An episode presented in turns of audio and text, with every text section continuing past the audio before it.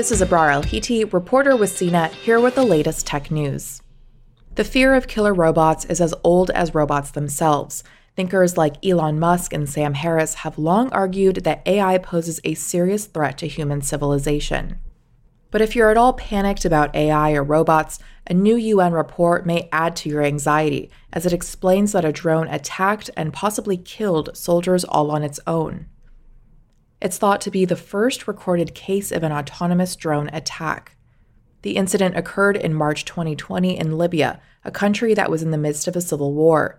Turkey, a key combatant in the war, deployed the STM Kargu 2 drone, according to the UN Security Council's panel of experts on Libya report. The drone, which the report refers to as a lethal autonomous weapon, then found and attacked Libya's Haftar armed forces. Logistics convoys and retreating forces were, quote, hunted down and remotely engaged by lethal autonomous weapons systems such as the STM Kargu 2, the report reads. The lethal autonomous weapons systems were programmed to attack targets without requiring data connectivity between the operator and the munition, in effect, a true fire, forget, and find capability. The creator of the Kargu drone, STM, says the device can, quote, be effectively used against static or moving targets through its indigenous and real time image processing capabilities and machine learning algorithms embedded on the platform.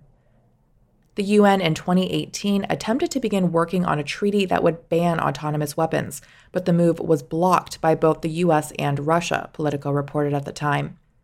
Human Rights Watch has been campaigning against such weapons since 2013 and has backed a campaign to stop their spread. Max Tegmark, a machine learning researcher at MIT, said killer robot proliferation has begun. It's not in humanity's best interest that cheap slaughter bots are mass produced and widely available to anyone with an axe to grind.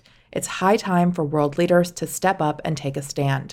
For more of the latest tech news, visit cnet.com.